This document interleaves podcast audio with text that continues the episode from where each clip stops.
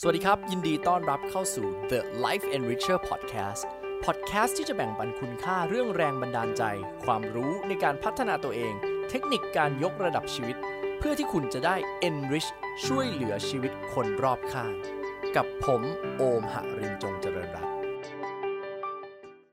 สวัสดีครับวันนี้นะครับโอมจะมาแชร์เทคนิคง่ายๆครับที่ใช้ในการปิดการขายด้วยเทคนิคทางจิตวิทยาสื่อประสาทนะครับผม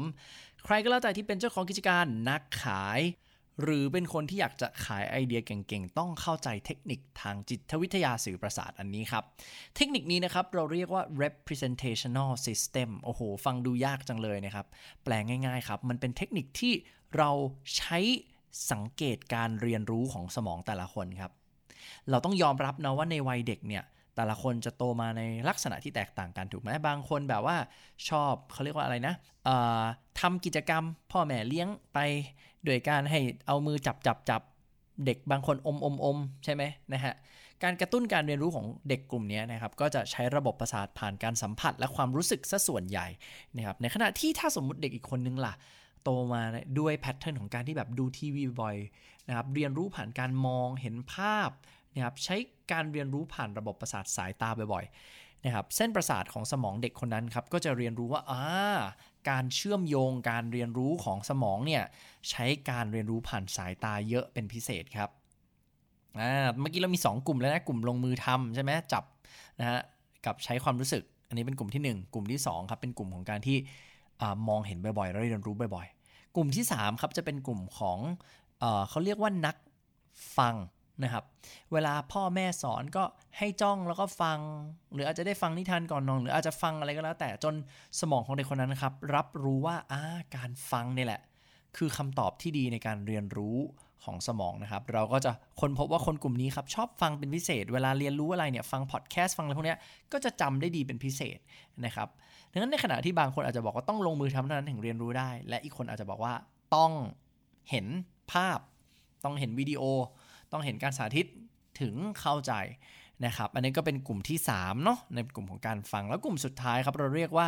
กลุ่ม Audio Digital นะครับหรือว่าเป็นกลุ่มที่ทบทวนเสียงในหัวตัวเองบ่อยๆว่าง่ายครับคนกลุ่มนี้คิดอยู่ในหัวเยอะความคิดเขาจะวิ่งพุ่งพล่านมีตรรกะสูงนะครับทบทวนตัวเองแล้วทบทวนตัวเองอีกนะครับคุยไปคุยมาไม่มีใครเข้าใจเราเลยหรอนะครับแล้วเราก็วนอยู่ในหัวอยู่คนเดียวนั่นแหละครับผมคือกลุ่ม Style AD นะฮะก็จะเป็นกลุ่มคนที่คิดเยอะนะครับทบทวนเยอะแล้วก็เวลาทำอะไรเนี่ยก็จะไม่ค่อยเขาเรียกว่าเท่าทันนะฮะความรู้สึกตัวเองเพราะว่าคิดเร็วมากคิดเยอะเกินนะครับผมงั้นกลุ่มสุดท้ายครับจะชอบอ่านครับพอเรานึกภาพดูนะเวลาเราอ่านหนังสือเนี่ยเป็นไงครับสมองของเราก็จะมีเหมือนการอ่านเสียงเป็นเสียงภาคในหัวของเราตามประกบไปด้วยจริงไหมนะครับผมดังนั้น4ประเภทที่เราพูดถึงกันมาตรงนี้นะครับคือ4ประเภทการเรียนรู้ของสมองของคน1คนครับแต่ละคนจะโตมาด้วยแพทเทิร์นที่แตกต่างกันนะครับวิธีการสื่อสารของเขาและวิธีการเรียนรู้เขาเลยแตกต่างกันทีนี้ครับถ้าคุณอยากจะเป็นนักขายที่เก่งคุณจะต้องจับประเด็นให้ได้ครับว่าคนที่คุณกำลังคุยด้วยอยู่เนี่ยเป็นคนประเภทไหนสมองของเขานั้นโดนคีย์เวิร์ดเหล่าไหนกระตุ้นให้เขาเกิดการเรียนรู้ได้เร็วเป็นปกตินะครับมาดูกันครับกลุ่มที่ชอบมองนะครับเขาจะชอบพูดคำว่ามองเห็นสังเกตจินตนาการภาพดูลองนึกภาพตามนะครับเมื่อไหร่ก็ตามที่คุณจับประเด็นได้ว่าคนเหล่านี้เริ่มพูดภาษาแบบนี้นะครับคุณเองจะรู้แล้วว่าคนสไตล์เนี้ยใช้การมองเห็นในการเรียนรู้เป็นพิเศษดังนั้นถ้าเราเจอคนกลุ่มนี้เวลาเขาพูดแป๊บนึงไหนพี่ขอดูหน่อยพี่นึกภาพไม่ออกเลยว่าถ้าพี่ใช้สินค้านี้แล้วมันเป็นยังไงคนกลุ่มนี้นะครับหน้าที่ถ้าคุณอยากจะขายเขากรุณาครับขายด้วยคำพูดเหล่านี้ครับว่าพี่เห็นภาพไหมครับว่าตัวเองกำลังใช้มือถือนี้อยู่พี่ลองดูสิครับว่ามันจะดูดีขนาดไหนวันที่พี่ถือพี่จินตนาการภาพดูนะว่าวันที่พี่จะไปทำงานแล้วพี่หยิบโทรศัพท์ iPhone รุ่นนี้ออกมาเนี่ยเพื่อนคนอื่นจะมองพี่ยังไงพี่พอเห็นไหมครับว่าสินค้าตัวนี้มันคุ้มค่าขนาดไหนการใช้ภาษาเหล่านี้นะครับจะ access เข้าสมองหรือว่ามันเป็นภาษาที่เข้าถึงสมองเขาได้ง่ายกว่าเดิมน่าสนใจไหมนะครับสำหรับ EP นี้นะครับผมบอกก่อนเลยว่าถ้าคุณเจอคนกลุ่มนี้คุณลองใช้คำเหล่านี้ดูนะมองเห็นจินตนาการภาพมองดู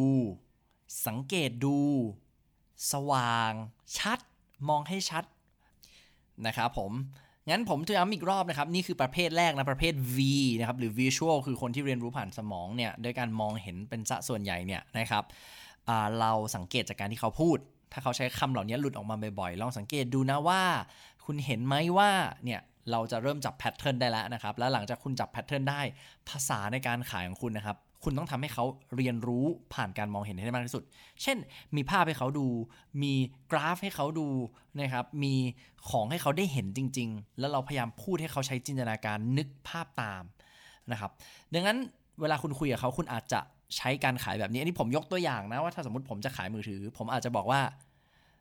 คุณนึกภาพตามออกไหมครับว่าถ้าคุณได้ใช้มือถืออันนี้มันดูดีขนาดไหนแล้วคุณลองเปิดดูฟังก์ชันนี้สิครับคุณมองเห็นไหมว่าฟังก์ชันแต่ละฟังก์ชันนะครับมันใช้งานได้ง่ายมากเนี่ยครับแค่เรากระพริบตาแวบเดียวเนี่ยปึ๊บโอ้โหปุ่มทุกอันขึ้นมาอย่างชัดเจนครับดังนั้นพี่ไม่ต้องห่วงเลยนะครับถ้าพี่นึกภาพตัวเองไม่ออกว่าพี่จะเอามือถือนี้ไปใช้แล้วชีวิตมันจะดีขึ้นยังไงครับพี่ลองมองที่มือถือตรงนี้แล้วลองจับดูได้เลยตอนนี้พี่สังเกตดูนะครับว่าถ้าพี่ใช้แล้วพี่ถนัดมือเนี่ยพี่ลองมองดูได้เลยว่าความเป็นไปได้ที่พี่จะเป็นเจ้าของสินค้าเนี้ยมันมากขนาดไหนนะครับพี่คิดเห็นอย่างไรบ้างครับผมน่าสนใจไหมครับจากที่พี่ดูมาแล้วมือถือตัวนี้ดูดีไหมครับอันนี้เป็นแค่ตัวอย่างนะครับทุกท่านดังนั้นอันนี้เป็นหนึ่งกิมมิคครับในการใช้กับคนกลุ่ม V ครับอยากรู้ไหมครับอีก3กลุ่มเป็นยังไงถ้าสนใจนะครับติดตามใน EP หน้าผมจะมาบอกครับว่ากลุ่มที่ฟังกลุ่มที่คิดเยอะๆและกลุ่มที่ใช้ความรู้สึกหรือประสาทสัมผัสเนี่ยเราจะต้องคุยอย่างไรเพื่อกระตุ้นเขาครับและผมบอกก่อนเลยนะว่าการปิดดีลการขายเนี่ยถ้าคุณใช้เทคนิคนี้มันจะช่วยยกระดับไปอีกระดับนึงแล้วจริงๆคุณเอาไปใช้ในการโน้มน้าวในการสื่อสารได้ด้วยเช่นกันครับหวังว่าเราเจอกันใน EP หน้าต่อเลยนะครับสวัสดีครับสำหรับใครที่มีคำถามนะครับอยากจะถามอะไรโอมให้ทักเข้ามาใน LINE แอดนะครับ